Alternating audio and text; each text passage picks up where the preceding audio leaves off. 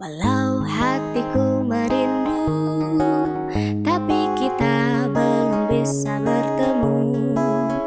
Diam di rumah, hei kawanku, dengerin podcast dulu. Yang serunya kayak gini misal Kita itu juga harus menyesuaikan orang ke orang yang mau kita pengaruhi Misal gini mempengaruhi kebijakan. Aduh itu berat Berat. Jangan Kamu gak akan kuat. Biar aku saja. Cukup kayak misal Kita harus eh, Sebenarnya kita kan harus tahu juga nih Orangnya kinestetika, visual kah, atau audio Mm-mm. kan gitu kan dan itu tercermin dengan apa yang dia lakukan misal kalau orang yang cenderung dia audio mungkin di kesehariannya coba diperhatiin tuh gue denger denger nih kayak gitu. Oh, gue sih iya. sempet denger nah itu berarti dia audio audio banget. berarti ya. lu harus apa namanya kita nih harus melakukan pendekatan ke dia lewat audio Mm-mm. gue denger juga ah itu sudah tertarik dia secara alam bawah sadar itu sudah terikat Mm-mm. sama kayak misal visual gue bayangin tuh kalau misalnya ah kan misalnya orang Secara visual, visual gitu ya Nah, visual banget. Nah, gue gua kebayang nih kalau nah gua tuh visual banget nih. Nah. ngebayang. nah kan gue bisa mempengaruhi orang itu kayak bayangin loh kalau misalnya nanti nah itu kan jadi sesuatu yang lebih menarik menurut dia itu ilmu hipnosis juga Nah, itu berarti. hipnosis Wah, gua dapat. Nah, ilmu nih dari si Ansa nih. audio. Ntar bentar lagi nih lo yang gue hipnosis. maksudnya secara nggak sadar orang itu juga melakukan hipnosis loh gitu dan belum lagi yang kinestetik misal Apalagi tuh. gue ya? rasa perasaan gue sih nggak enak nah berarti kan gitu Berarti apa? Pakai Ya berarti kan Perasaan kalau ya. misalnya gue komunikasi soal gue paham sih apa yang lu rasain gitu. Gue rasain juga yang sama. gitu kuncinya. Nah di di komunikasi langsung kan kayak gitu. Kayak orang-orang curhat ya misalkan. Iya. Gue tahu kok perasaan lo. Iya kan merasa didengarkan. Dan secara nggak sadar itu sudah masuk ke alam bawah sadar orang itu. Hmm. Nah yang menariknya lagi setelah hal itu kita paham dan kita harus paham gimana alam bawah sadar itu bekerja kan. Yang tadi nggak nggak kata kata negatif atau apa. Jadi kalau misalnya kita yang tadi kan soal postulat komunikasi, konvers, konversasi, Heeh. apa namanya percakapan yang kayak tadi kan yang iya. pertanyaan tertutup gitu kan. Dia memilih. Jadi kan kita mengarahkan. Nah gitu kan secara nggak sadar kita mensugesti. Hmm. Secara nggak sadar kita mainin alam sadarnya dan itu hipnosis. Hipnosis Ah juga. ya. Nah, artinya kan hipnosis itu apa namanya? sesuatu hal yang bukan buruk sebenarnya. Bukan buruk. Karena kehidupan kita tuh juga itu banyak terisi dengan hipnosis. Jelas. Benar kan? Iya. Nah, berarti yang tertanam selama ini di masyarakat di sekitar kita nih lah ya, Hmm. yang paling dekat lah. Ya itu tuh orang itu tuh kena hipnotis tuh gini-gini. Padahal itu bukan cara hipnosis. Iya. Iya, kan karena apa ada pros eh, sebenarnya yang proses pengalihannya iya Hmm, hmm, hmm. gitu. Kalau orang itu disebut terhipnotis, Iya. iya, tapi bukan itu sebenarnya Iya. cara hipnosis itu seperti. Iya. Be- Begitu ya saya. Iya. Dan juga kayak gini sih, karena kata itu kan harusnya netral. nggak ada tendensi apa pun kan terhadap satu kata, tapi karena banyak kejadian yang seperti itu, hipnosis itu dipanggang negatif sekali gitu. Iya, benar benar. Belum lagi kan apalagi media Heeh. yang membuat itu jauh lebih buruk gitu. Misal Media zaman sekarang. Iya, ketika misal hipnosis itu dilakukan cuman buat memanipulasi orang, buat di hiburan, entertain, Mm. itu salah? Enggak. Tapi masalahnya ya lagi-lagi gitu. Itu kan kayak semua hal kan berlaku kayak gitu kan akhirnya, kayak pisau gitu. Mau dilakuin buat masak bisa, bunuh orang juga bisa, Bisa. gitu. Iya, tapi eh, jangan sampai hal yang demikian netral gitu, tendensinya jadi negatif kan. Negatif ya. Nah, Benar apa yang man, eh, ketika ada suatu komunikasi itu hipnosis ada di situ ya, Sa? iya, karena Betul cabang banget. komunikasi banget gitu. Nah, ini kalau kita nih tadi ngomongin soal hipnosis ini, Sa. Hmm. Nah, coba nih lu apa gua mau tanya yang kalau lu udah pernah menghipnosis orang berarti. Pernah. Ya, lo kan udah dapat sertifikat nih, Iya. ya kan? Lu canggih banget udah kayak ini banget loh. Ahli banget, tapi benar ahli sih kayaknya. Ah, enggak juga sih, karena mungkin gua belum pernah sih dihipnotis sama lo ya, saya. hmm, abis ini ya. Pak. nggak apa-apa. Gue pengen bangun pagi sa. gue pengen bisa bangun pagi sa. bisa ya saya? bisa disugesti sendiri maksudnya tanpa ada bantuan gua itu bisa dilakukan nah tapi nanti prosesnya gua ajarin Oh, dari proses buat sampai ke titik itu nah lu bisa- aja bisa yang gua nanamin share. ke gue gitu. bisa gua share nanti Iya. kan? karena itu bakal lebih lebih berpengaruh kalau menurut gua daripada gua memanipulasi ot- eh, apa namanya pikiran orang lain langsung gitu tanpa ada kesadaran yang penuh kan gitu Mm-mm. jadi kalau udah ada kesadaran penuh dan penting untuk dilakukan ya kenapa enggak gitu Mm-mm. kenapa harus dipaksa gitu kan itu Nah, sih Kal cara lo nih eh, menghipnosis orang itu apa aja caranya sa yang pernah lo lakuin? Jadi hipnosis itu sebenarnya banyak. Ada yang langsung, nggak langsung gitu kan. Nah, yang secara nggak langsung. Secara nggak langsung, misal kita ngobrol udah panjang, tapi kan Hmm. lu nggak tahu kalau gue menanamkan kata-kata tertentu di dalam otak lu. Kan kayak gitu. Mm-mm. Lewat hal-hal yang kayak tadi, basisnya, yang kayak teorinya tadi. Teorinya. Nah, ya udah, gue bermain di area situ. Nah, itu yang gue lakukan. Nah, kalau yang secara langsung nih, lo ngelakuin apa biasanya kalau secara Iya langsung? ngobrol aja, Ngobrol langsung tapi ya? kita kita leading orangnya secara nggak dia nggak sadar kalau dia di leading, Hmm. tapi di kondisi tertentu dan kita pengaruhi pam jadi kayak gitu. Oh. Tapi ada kondisi yang diinduksi, jadi yang dipaksa tadi tuh, kayak misal ditepok, pam langsung tidur, itu bisa, Bisa, lo bisa, Bisa, bisa. Sa? Coba, Sa, gua Eh ayo, ntar ya saya. Iya, bisa Nah. kayak gitu. ya. eh, nah, kalau lo kan ngelihat sendiri nih kondisi-kondisi kayak apa di masyarakat sekarang nih. Hmm, Orang-orang kan terlalu khawatir banget lah ya soal apa terhipnotis Mm-mm. gitu. Biar orang itu bisa menolak itu gimana, Sa? Nah, kalau gue pikir sih gini ya saya, hmm, kayak yang lo bilang tadi, orang tuh bisa menolak Iya. gitu. Ya kan? mm-mm. Orang tuh bisa menolak untuk dihipnosis gitu. Iya. Artinya di tanaman di di, di pikiran mereka gitu Iya. kan. Nah, kalau dari lo gimana, Sa? Iya. Apa biar orang itu menolak untuk eh, apa hipnosis tadi itu dari Iya. orang-orang yang melakukan kejahatan lah. Karena gue kesel banget tuh sama orang. Kalau yang kalau misalnya hipnosis langsung nih, yang kayak gitu ya tolak tolak aja. Nah tapi pertanyaannya kalau misalnya terjadi yang kayak tadi kan pengalihan segala macem, ya itu dibiasakan sih pembiasaan menurut gue.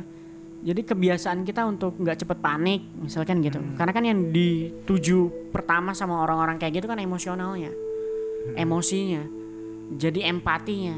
Ya itu yang alam pertama. bawah sadarnya yang diincar dia. Iya, Gitu jadi kan? bukan kayak orang alam bawah sadar kan lengkap banget, maksudnya luas banget. Jadi kan mengalihkan perhatian itu cuman bagian kecil dari kinerja alam bawah sadar. Jadi gitu loh. Yang sering diserang ke kita itu kan soal pengalihan emosi.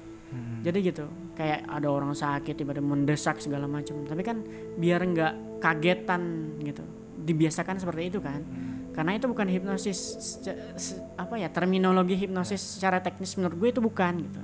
Itu cuman pengalihan dan permainan emosi gitu. Pengalihan dan permainan emosi. Iya, uh-uh. ja- Jadi sebenarnya kan itu bisa eh, dari diri sendiri itu Ah, ah, jadi kebiasaan prepare lah ya, ya, kebiasaan prepare aja. buat gitu gitu, membiasakan diri buat kayak gitu. Ya, Tapi pertanyaan kalau apa namanya yang kayak yang tadi tiba-tiba ditepok gitu. langsung plak gitu. Iya itu nggak masuk akal sih.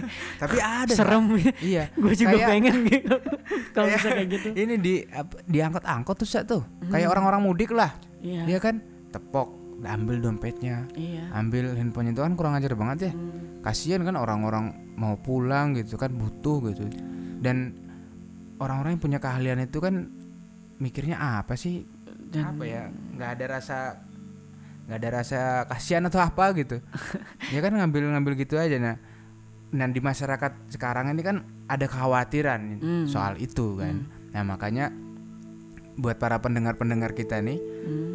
sebenarnya itu bisa dirubah gitu kebiasaannya kan agar yang kayak kayak lo biar nggak kagetan gitu istilahnya Iya, kan gitu tapi kan masalahnya yang ilmu kayak gitu kan nggak rasional. Maksud gue, gue juga nggak paham gitu. Mm.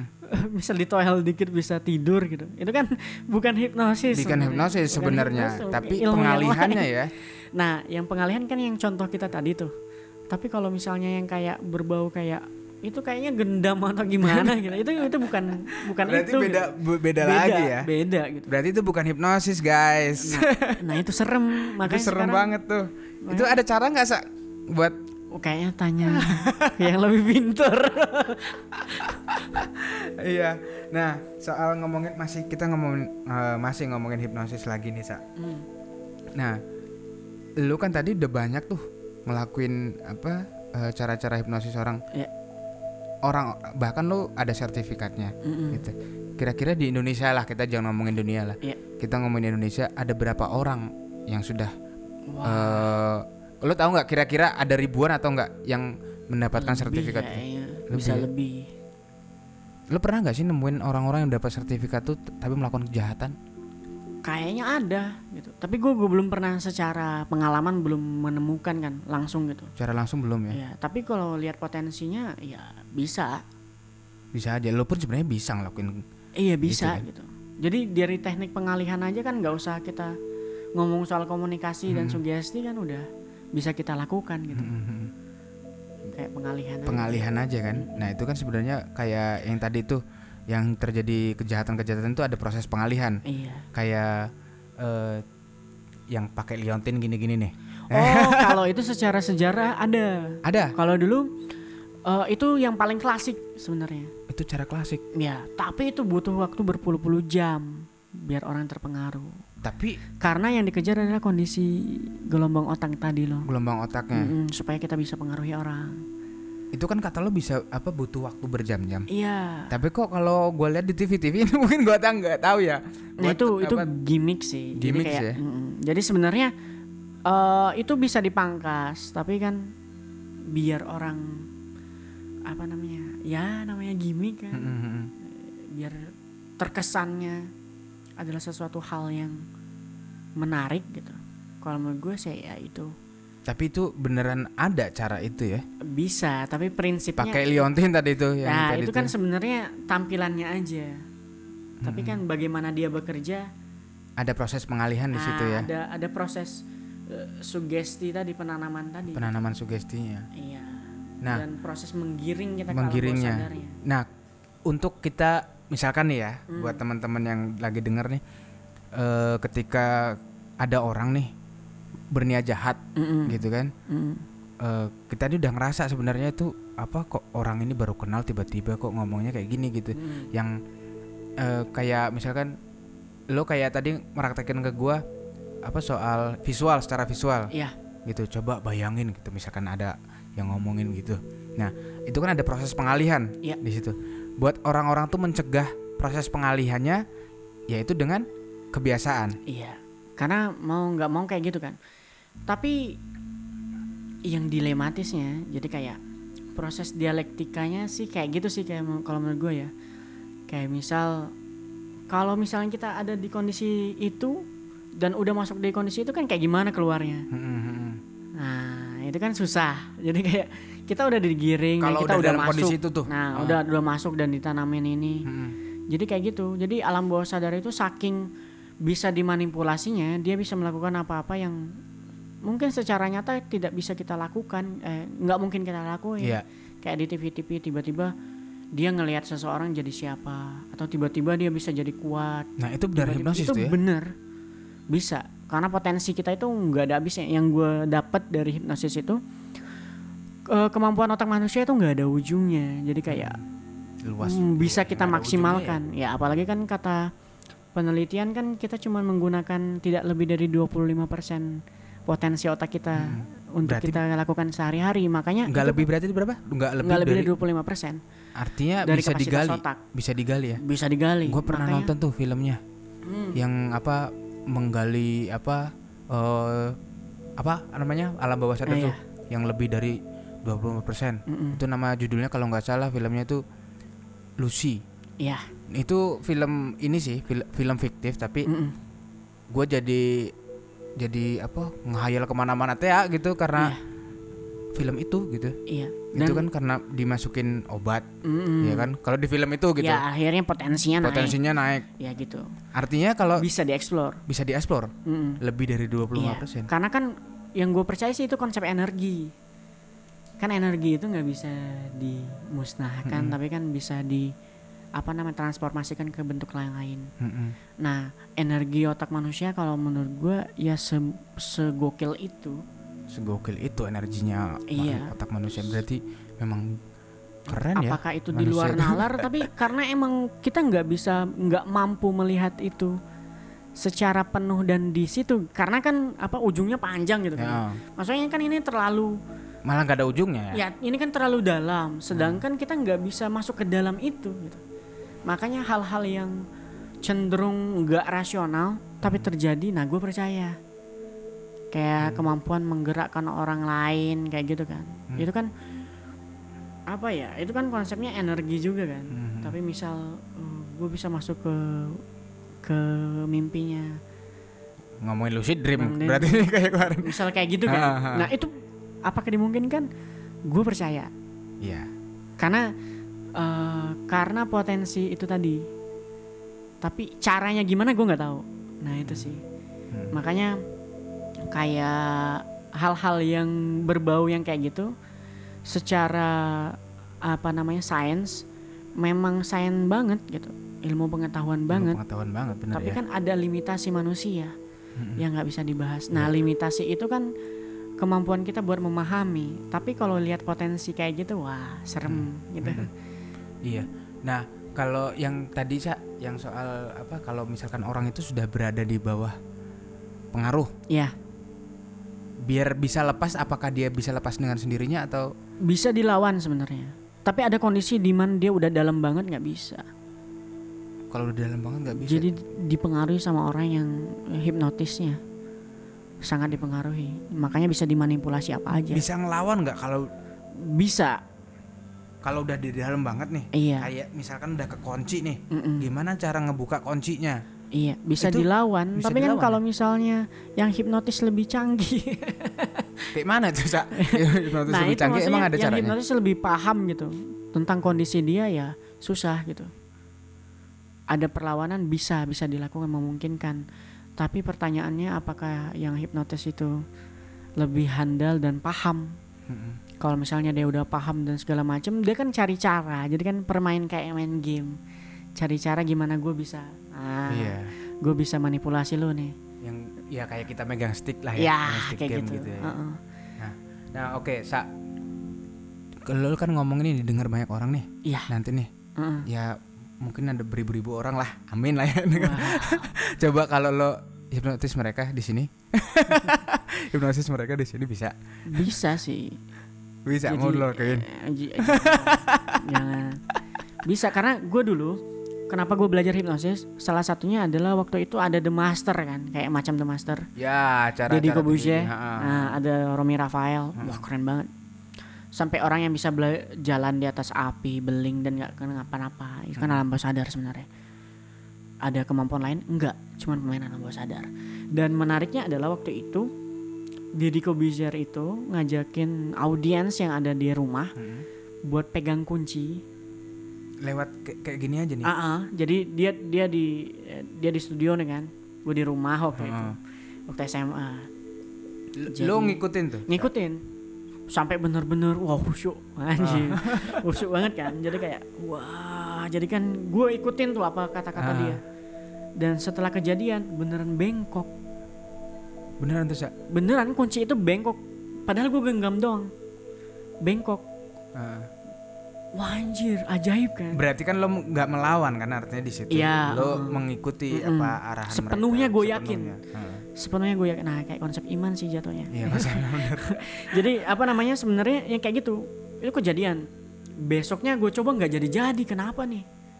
Sama gue baca baca dikit kan soal gimana hipnosis orang. Gue terapin. Nggak bisa sekali jadi besoknya enggak karena gue nggak paham ilmunya kan. Karena itu lo belajar Nah, tentang kebetulan waktu kuliah ada- ada orang? Ada peluang gue buat belajar. Bukan orang yang ngajarin lo? Ya kayak ya semacam ada kan biasanya kan ada workshop kelas gitu kan. Mm-mm. nah gue ikutan. Oh berarti waktu itu waktu lo di zaman kuliah itu ya di tahun 2014 iya awal kuliah banget. Ah, awal kuliah banget ya. Iya. Ada yang ngajarin lo soal itu Iya, jadi apa, ada workshop? ada, iya gue ikutan dan gue akhirnya ikut sertifikasinya gitu. ada sertifikasinya Iya, pas di dua, di 2014 Iya, itu heeh. aduh Dan- ada ininya nggak limitnya Ada apa? sertifikasinya ada limitnya nggak kayaknya berlaku sama masa berlaku. kayaknya di di sertifikasi apa pun kan ada kayak expired member gitu gitulah Heeh. itu sih pasti ada yang kayak gitu dan ya menariknya itu akhirnya gitu Mm-mm. itu jadi apa namanya menarik dan gue dalamin Mm-mm. ya udah akhirnya waktu kuliah kan gue coba ke teman-teman gue Mm-mm. lagi kuliah gitu kan dengerin dosen gue bikin tidur kan gitu Pernah loh, Sa? iya lagi misal di kantin gitu kan Pernah loh. iya tiba-tiba di kantin Oh, gue kerjain gitu-gitu jadi kan menariknya gue kerjain buat Ah. hiburan gitu-gitu sih awalnya dan buat gue paling berpengaruhnya adalah ke self hypnosis Self hip- hypnosis. iya itu gue Berarti lo lakuin menghipnosis diri sendiri. gue lakuin buat diri gue sendiri Apa yang lo rasain, Sa? gila sih nggak maksudnya yang nggak mungkin gue bayangin bisa dilakuin ternyata Oh, gitu. iya Lo bermain dengan alam bawah sadar lo sendiri Iya. artinya ya. Hmm. Itu sih Oh. yang menariknya. Hmm. Makanya kan kayak kondisi gimana lu harus memvisualisasikan misal masa depan, orang itu harus Hmm. merancang segala macam. Itu kan sebenarnya bawah sadar Mm-mm. yang ngebawa kita nantinya ke situ. Jadi nah itu habit yang biasa gue biasakan gitu. Hmm. Tapi ya, gua makin lama makin penasaran sih soal hipnosis ini. Coba deh nanti ya lo coba hipnosis gua. Awalnya bangun pagi aja dulu deh. Boleh. Boleh aman. Iya. Jadi sebenarnya banyak sih yang di online segala macam yang Ada emang nge-share soal audio audio hipnosis. Heeh. Jadi ada kayak di YouTube. YouTube itu ada ya. Ya ada ada ada. Ada guidelines dia biasa misal apa namanya kalau misalnya mau relax segala macam. Hmm, tapi kan kita harus relaksasi. harus apa? Harus yakin ya. Ya itu konsepnya sih. Harus yakin ya ilmu iman tadi lah. yang- Iya. iya makanya kan eh, yang gue percaya sih kayak gitu akhirnya ketika kita udah yakin se- segala sesuatunya ya udah pasti jadi gitu Pasti jadi ya. tanpa keraguan apa pun. Nah tapi kan tanpa keraguan ini yang susah. Nah bawah sadar itu bekerjanya kayak gitu. Jadi gue nggak usah perhitungan apa apa, gue percaya ini jadi gitu. Dan itu bis- divisualisasikan terus, ditanamkan Iya. terus dan itu wah. Ilmu yakin, lagi-lagi ya, ilmu itu yakin. Ya energi sih menurut gue. Dan dipertemukan wah udah jadi. Nah itu hipnosis. hipnosis tuh itu. Iya. Jadi sebenarnya hipnosis itu bukan suatu kejahatan yang dilihat sama orang-orang Iya. zaman sekarang gitu ya. Ya itu science banget sih Heeh. kalau di sisi gue. Bener, sains, pengetahuan lagi gitu. Iya. Artinya buat teman-teman nih memang es- eh, apa namanya hipnosis ini adalah sebuah edukasi sebenarnya bisa ya. Wah banyak banget di, di ini diterapin Bisa kan di diterapin ya? pendidikan segala macem karena kita udah kenal bawah sadar kayak gimana kayak misal guru-guru kalau dia udah paham muridnya kayak gimana dia kan tahu cara ngajarin kayak gimana tanpa Hmm. effort yang harus marah-marah misal harus gunain yang kayak kayak gimana tapi kan Pakai yang harus tahu pengalihan tadi itu. ya pakai pengenalan mengenal orang lain kayak tadi loh Oh, dari sifat dasarnya kayak gimana dia harus diperlakukannya kayak gimana Ya, ketika kayak kita udah paham visual apa lewat visual. iya Bayangin eh, kata Iya, dia. akhirnya kan kita- dapat ilmu nih dari Ansa. iya jadi kayak itu sih yang harusnya terjadi di dalam apa pun kan Hmm. termasuk penanaman nilai Iya betul penanaman nilai. iya karena kan orang kan beda-beda yang kayak Hmm. tadi nah di hipnosis juga ada yang gampang ada yang susah. Di hipnosis kan tergantung jadi gitu biasanya Iya. dan buat yang gampang dan apa namanya susah ini kan punya caranya sendiri biar kita bisa mempengaruhi dia Mm-mm. nah itu sih Iya. Nah artinya apa? Kalau hipnosis ini kan lo belajar nih sa, Mm-mm. lo belajar. Berarti setiap orang ini bisa dong belajar. bisa Lo bisa ngajarin berarti. bisa Bener ya? Lo bisa ngajarin gue ya? gue bisa Bisa, Bisa. ngajarin gue. tapi gue percaya Untuk menghipnotis, eh menghipno- menghipnosis gue sendiri aja sih. gitu. Ah, ah, itu bisa tapi konsepnya ya kayak kayak belajar apa pun Konsepnya kan- kayak belajar apa pun. ya kayak misal ada yang secara nggak sadar itu eh, ka- kayak talenta kayak bakat Mm-mm. nah kan itu berpengaruh terhadap apa yang kita pelajarin kan Mm-mm. Kan ada yang beneran bisa belajar dan jago ada yang mau belajar kayak gimana pun nggak bisa Iya, lagi-lagi ke bakat lagi ya. ya lagi-lagi ada itu sih kayak rumus di situnya. Nah itu kan yang jarang kita sadarin. Nah, kadang kita memaksakan segala sesuatu yang bukan kita gitu. Iya. Artinya kan kita nggak paham kita. Ah, tapi Nah, sebenarnya itu bisa dipelajari. bisa. Gitu. Nah, itu tadi teman-teman kita ngomongin soal hipnosis. Kita udah berapa lama nih kita ngobrol sa? Udah lumayan lama ya. Waduh, sejam. Udah sejam kata si operatornya udah sejam. Lumayan panjang coy. Tapi ini kita menarik banget dari Ansa nih. Eh, gua juga ini ngobrol nih kayak gini nih. Gue banyak cara juga tadi apa eh, gimana mempenga- mempengaruhi orang gitu. Pakai Yoi. visualisasi. Oh, berarti cara ngomongnya kayak gini. Coba bayang eh bayangki. apa bayangin gitu terus kayak yang kalau pakai feeling gitu ya pakai perasaan gue tahu kok perasaan lo kan gitu Iya. ada cara-cara tertentu nah Iya. dan teman-teman ini eh, mungkin Ansa punya pesan buat teman-teman semua yang eh, kan ketakut rasa ketakutan itu tadi Hmm. yang dirasain orang-orang nah pesan lo lo nih Sa, buat teman-teman yang lagi ngedengerin eh, apa nih biar nggak takut gitu Buat yang dengerin, mulai sekarang dan seterusnya dengarkan kata-kata saya. ini mau ini mau hipnosis dia Enggak sih, yang paling penting sih tahu gimana alam karena kan ini udah tadi tuh udah sharing soal itu kan, tahu gimana alam bawah sadar kita, tahu gimana cara apa namanya memanfaatkannya, Hmm. tahu mengenal. Akhirnya kan kalau kita udah kenal kan tahu caranya meng apa namanya apa mengkondisikan apa pun. Iya. Nah, itu sih kalau menurut gua dibiasakan di situnya.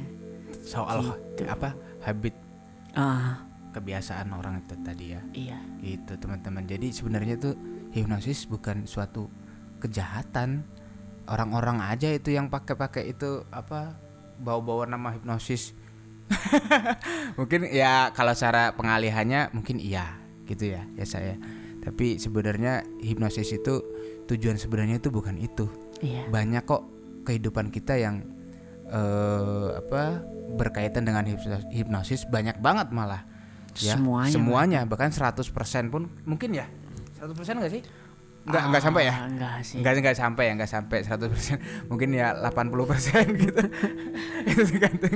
Karena kita hidup iya. lebih dari 80% di alam bawah sadar kan gitu. iya tuh benar kan kata Ansa eh, lebih dari 80% tuh ada di Iya, tinggal kita memanfaatkannya. gimana caranya tuh ya kan Lewat media apa pun. ah, banyak medianya Yoi. gitu dan lagi-lagi kita harus berakhir di sini teman-teman harapan dengar ya di episode 2 ini lagi-lagi gua ngomongin soal apa alam bawah sadar kayak di episode 1 nah ini gua hampir kelupaan lagi nih padahal di awal tadi gua mau bilang gua mau ngenalin diri gua Soalnya di episode 1 gua nggak nyebutin nama gua gua selalu nyebutin apa teman gua gitu tapi gua nggak pernah nyebutin aduh kasihan amat kayak gua Uh, uh, aduh hai. Nah buat teman-teman yang tahu, yang pengen tahu, ya ya nggak terlalu penting sih sebenarnya. Nama gue Deden, gitu. tapi nama itu penting lah. Menurut gue ya, penting kan ya nama. Penting dong. Penting dong. Kalau kata orang apa sih sebuah nama? Apa apalah arti sebuah nama? Nama tuh penting menurut gue. Tanaman pun apa kucing gua aja namanya gitu. ya nama gue Deden. Gue eh, ya gini lah di Ponakal yang suka apa ngoceh-ngoceh nggak jelas, suka cengengesan. Tapi ya ini kita ngobrol-ngobrol kayak gini itu soal edukasi lagi-lagi di Ponakal itu ngomongin soal banyak hal, edukasinya ada bukan hanya cengengesan gitu. Nah, kita mau dengerin penutup mungkin ya atau penutup atau apalah ini kita sebut aja penutup. Kita akhiri aja thank you ya Sa Yuk, sama-sama. buat malam ini pengetahuannya oke banget soal hipnosis Ya, semoga bermanfaat lah. pasti kalau gue bermanfaat banget ya. thank you buat semuanya kita tutup malam ini sampai ketemu di episode selanjutnya jangan lupa dengerin Ponakal. Terima kasih